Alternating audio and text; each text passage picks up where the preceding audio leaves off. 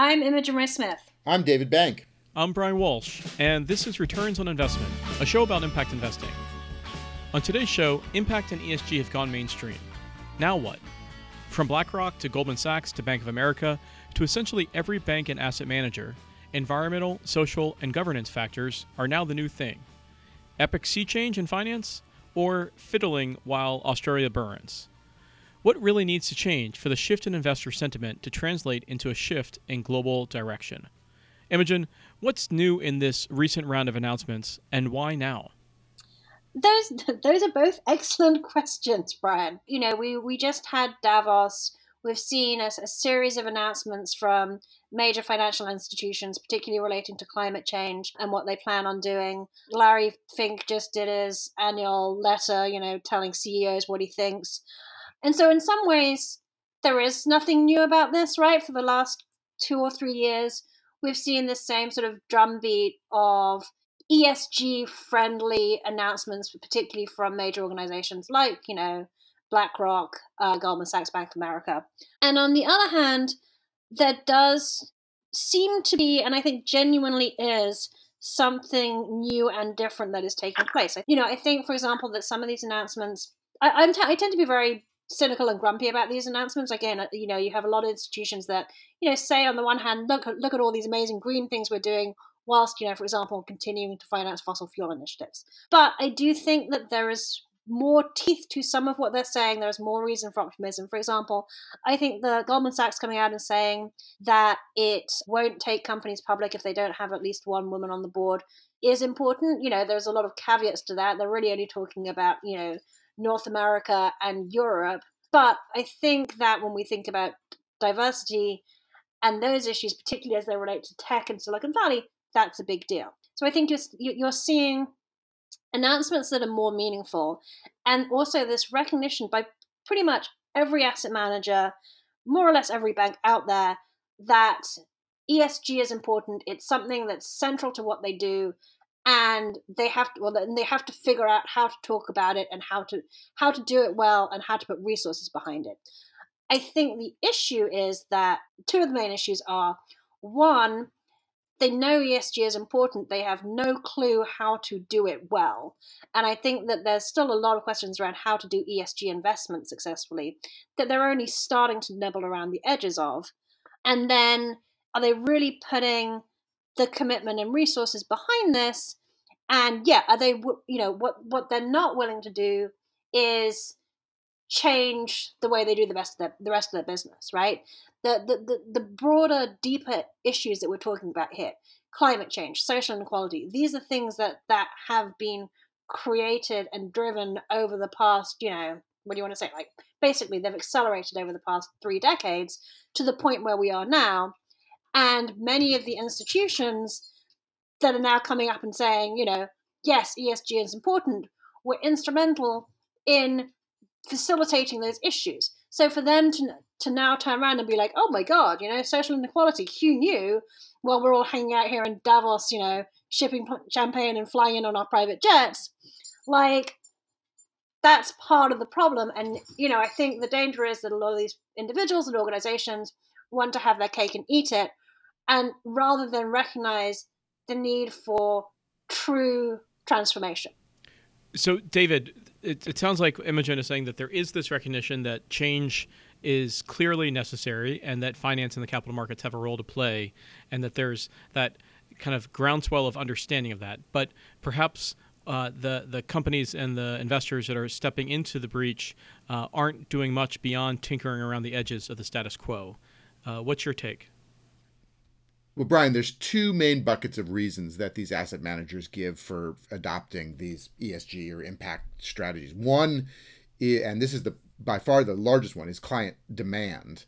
The second one is you know actual fundamental you know material things going on in the world whether that's you know the all the evidence of climate change or as imogen says um, people in the streets around social inequality or, or, or, or other things and so those you know sort of macro trends that they see going going forward Um, but mostly they're being driven by what their clients are telling them. And these are not just retail clients in your 401k, these are also big, major institutional investors who are saying, we want you to manage our money in a way that um, takes into account, you know, the risks that, that we're facing and that also, you know, our stakeholders and, and, and, and all that stuff. So basically, they're under pressure. This is more a signal you know these announcements are I, I, see as more a signal of the pressure they face than of their any any kind of virtue that they've or, or even you know epiphany of moral conscience that they may have have have have developed recently uh, after as as Imogen said you know several or many decades of of extractive and and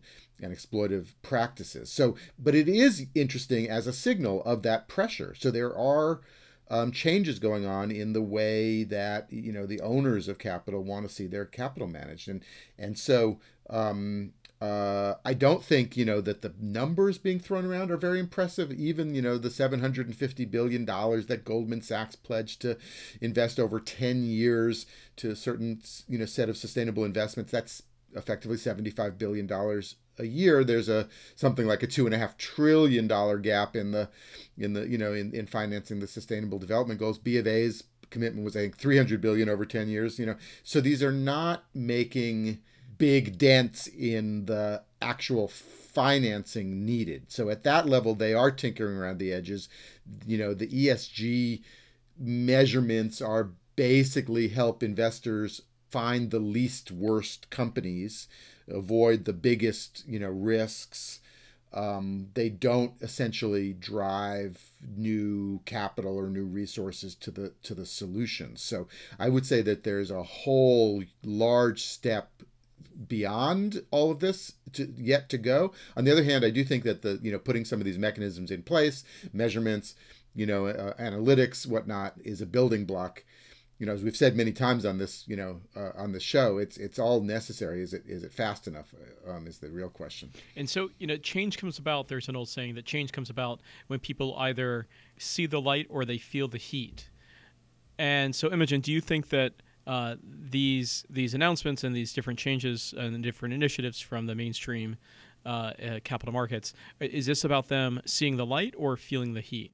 I think the number that matters here the number that people that that finance is paying attention to is the fact that there was 20.6 billion dollars of inflows into ESG ETFs in 2019 right? Like that is a huge wake up call to the industry. One of the reasons that the industry hadn't hadn't really moved before is because they didn't think there was money to be made in this wishy-washy thing called ESG and all of a sudden capital's flowing into it. I mean there was like the the the majority of time before 2015, there was less than 5 billion a year of inflows into ESG ETFs, right?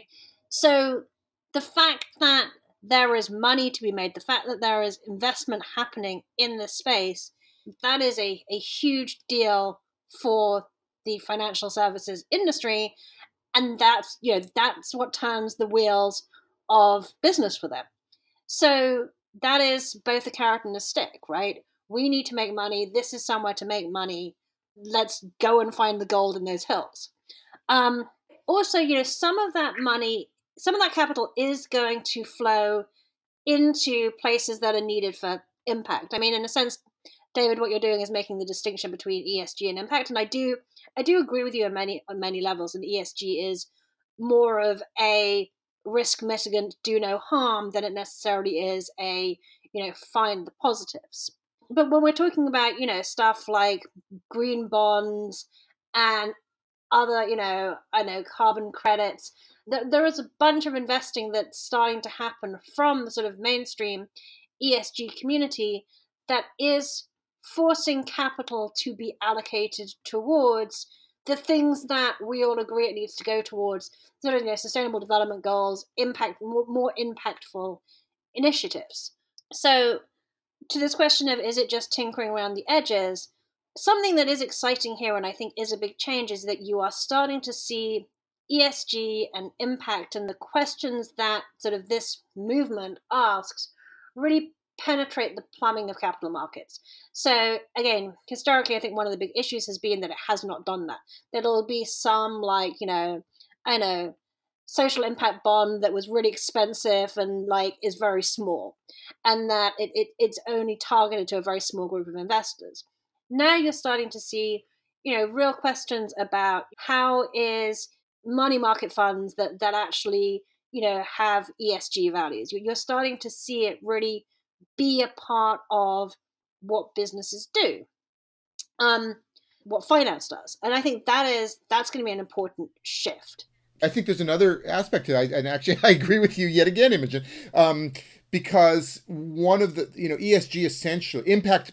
You know, this is not hard and fast, but impact generally had been in private markets where it was seen that impact investors could could have some you know additionality or di- additional impact in backing ventures and whatnot. And ESG, as you said, is has generally been seen as a public equities market kind of um, analysis and helped you identify companies that did well on their environmental performance and that had decent working conditions. That was the S part generally, and then G was governance, as you said, when you know diversity on boards and other kinds of factors. But that was mainly seen as as public equities, and so the question had always been, you know, where can you find any impact in public equities markets? They're so large and liquid, and any given investor doesn't really have that much say and they're just going to kind of do what they do and therefore not really that interesting from an impact point of view. Had been i think for you know most of the time i've been covering this field the sort of general conventional wisdom. Now i think that's changed and as you said the actual positive impact of companies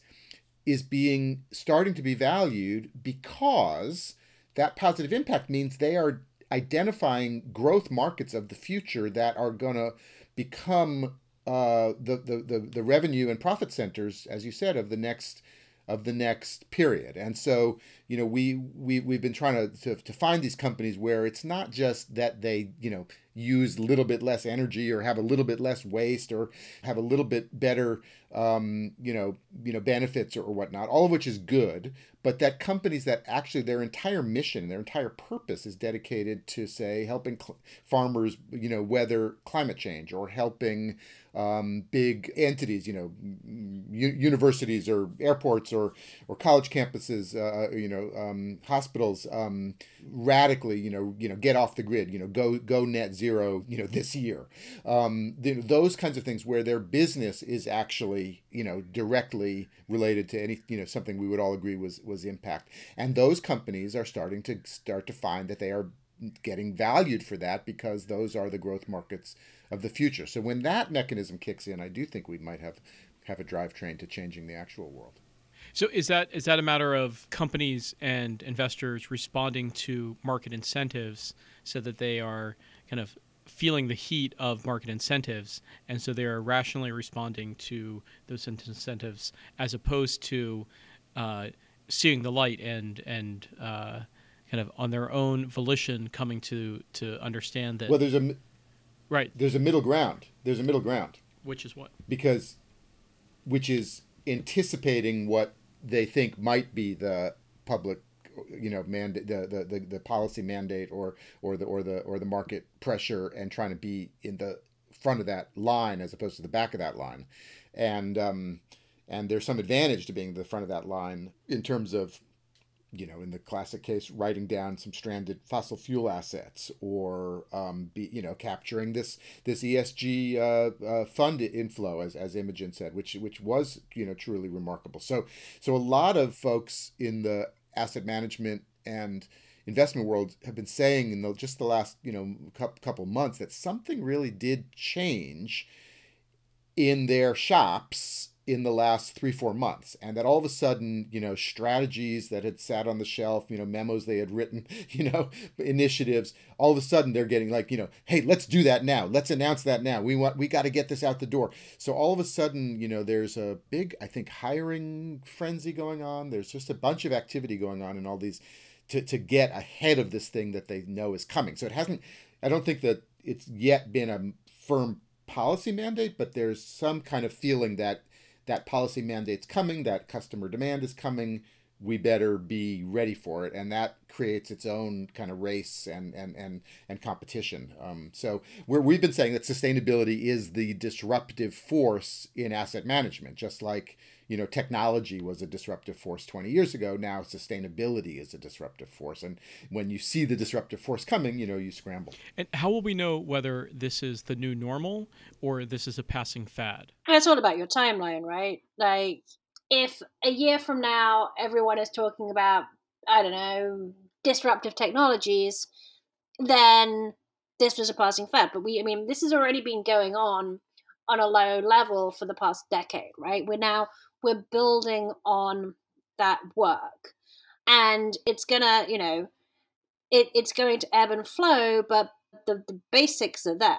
That doesn't mean it's going to be implemented well right? I think you know maybe this is you know the the end of the beginning but there's a there's an incredibly long way to go and it's you know the, the the the danger is everyone implements it badly right the danger is is that it's a box ticking exercise everybody just goes and gets shitty MSCI data, plugs it in, and calls it a day, and that, that, that this doesn't truly become integrated with finance and investing and the mechanisms of capital markets.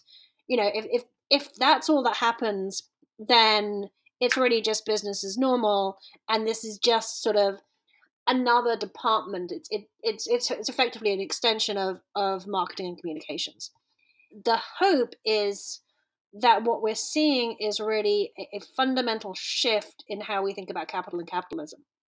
And that we've kind of moved from, you know, if you had to sort of the business of companies is to make money for its shareholders era, era then you had the sort of, you know, the, the Wall Street greed is good era.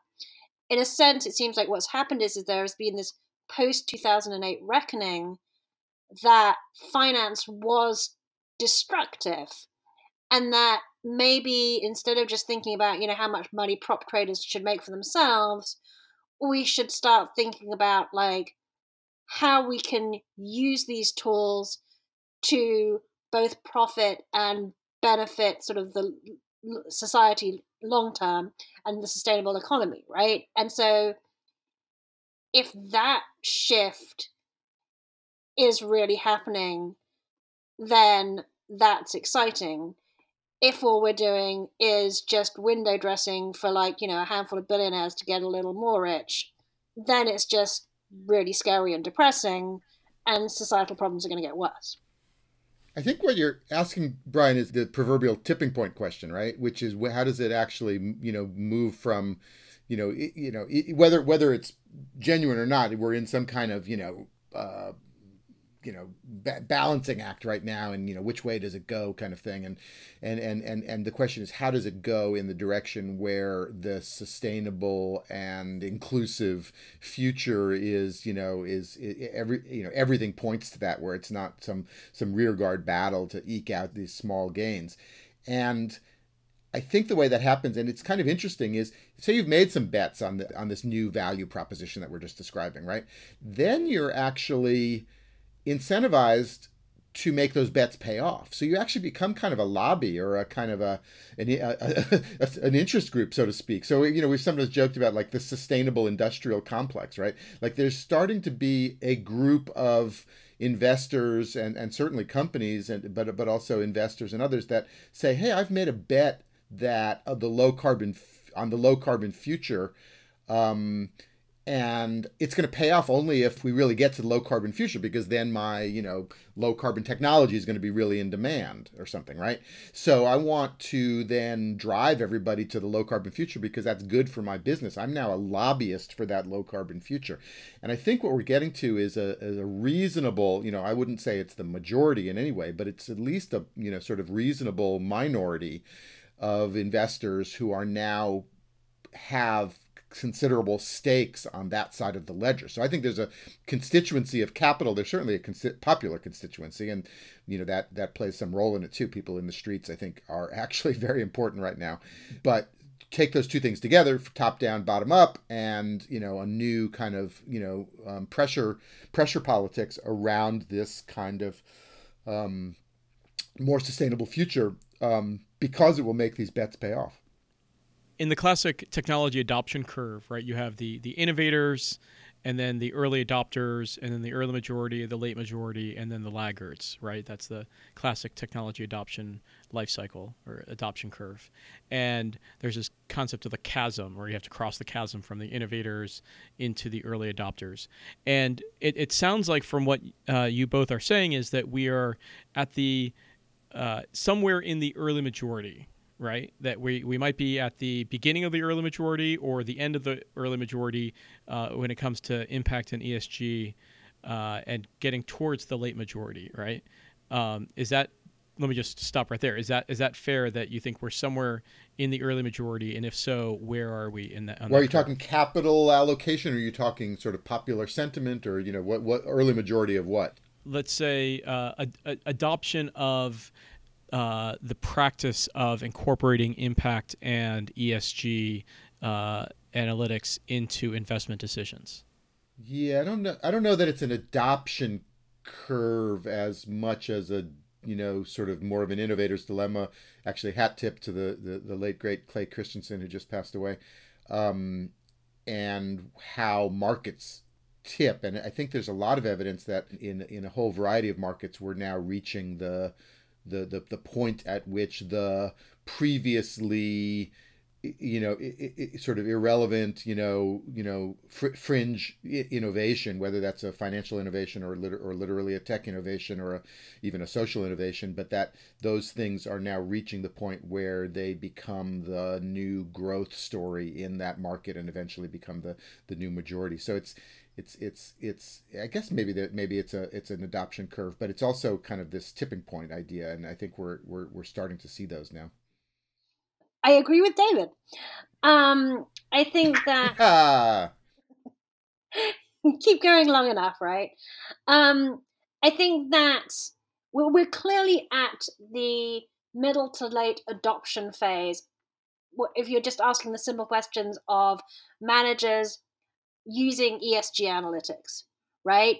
You now, particularly if you want to market to institutions in Europe, if you're if you're a equity, private equity, maybe fixed income manager, you pretty much have to be at least talking about the idea of using ESG data. I think you're totally right about that image, and I hear that you know the, that it's gone from you know the the impact funds or the the the the the private equity, you know, the real assets folks, you know, proposing sustainability to the investors, to the investors demanding that they have a very rigorous, you know, measurement system and the whole thing, and they're they're now on the other end of that. Yeah, it, it it's almost it's, it's in Europe. It seems like table stakes exactly. right now. Um, but you know, as I say, that that is that is not the same as actually being a smart ESG investor, right? So, and I think the danger is, is that we're very much in a box ticking time. And then it's just proving yeah you wheel out the esg person they say whatever and then you know you've ticked that box. Uh, i like david's analysis of sort of the tipping point. I don't think we're there yet and i think that that that what you really need to see is you know i know the tom steyers the larry finks the i know CalPERS of this world.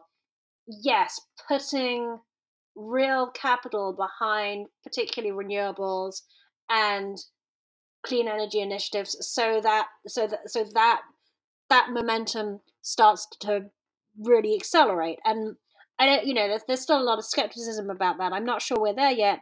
And the the struggle is still that there's a lot of money to be made in fossil fuel and related assets. So i don't think that tipping point has come but i think some kind of mainstreaming has happened that can help move that process along. Will it do so quickly enough?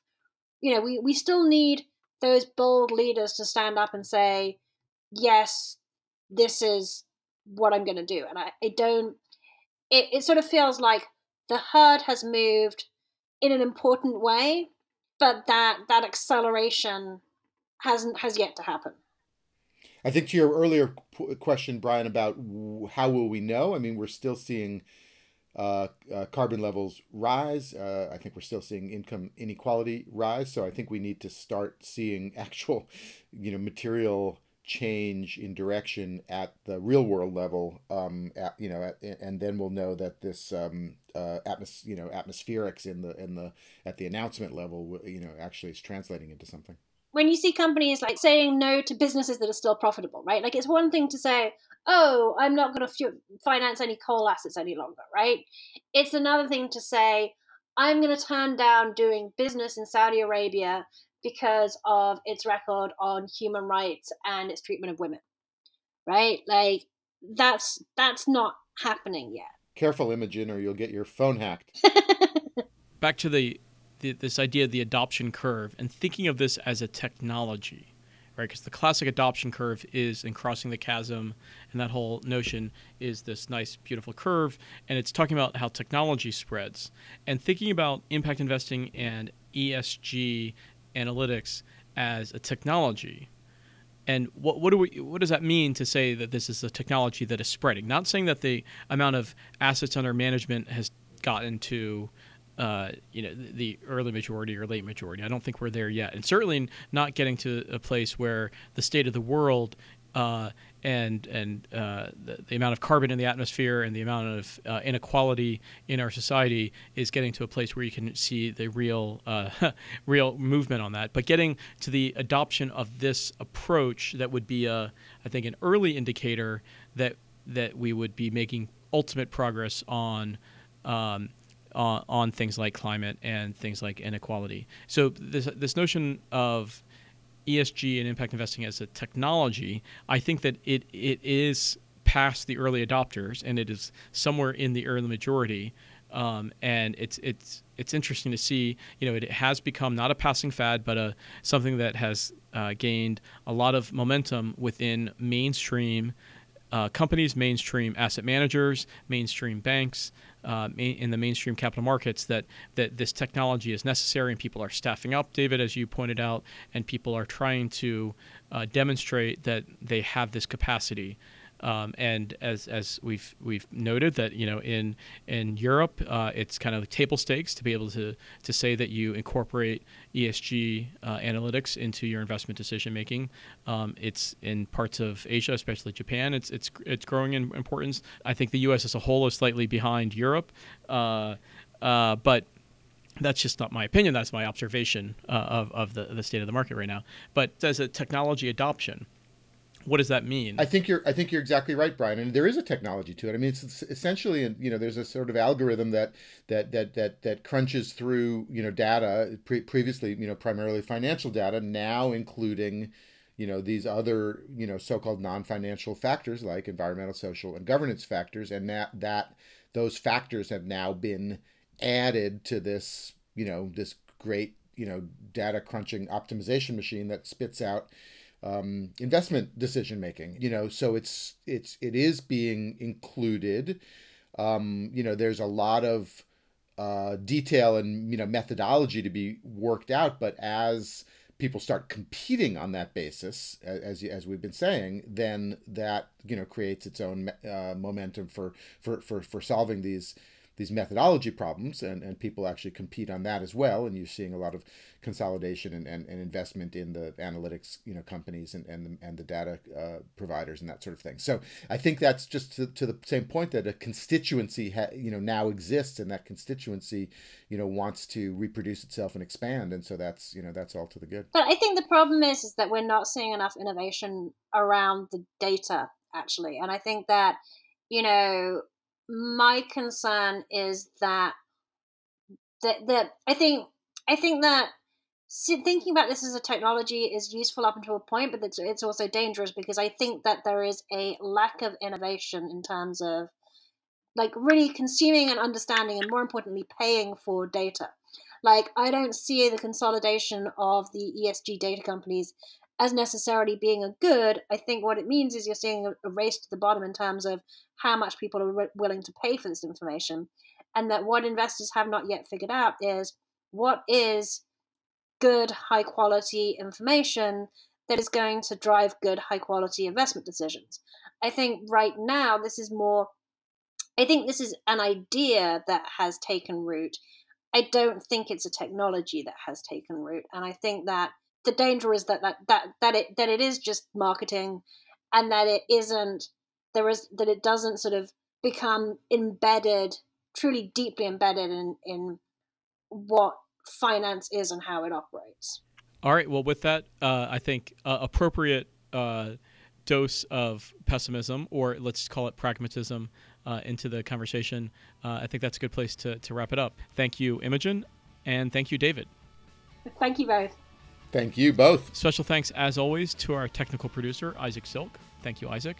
This podcast has been a production of Impact Alpha, providing news and insights for those working to build an inclusive and prosperous future. Find us at impactalpha.com and on Twitter at impactalpha. From New York, I'm Brian Walsh, head of impact at the fintech company Liquidnet. Thank you so much for listening. We'll see you in some sense of the word next time.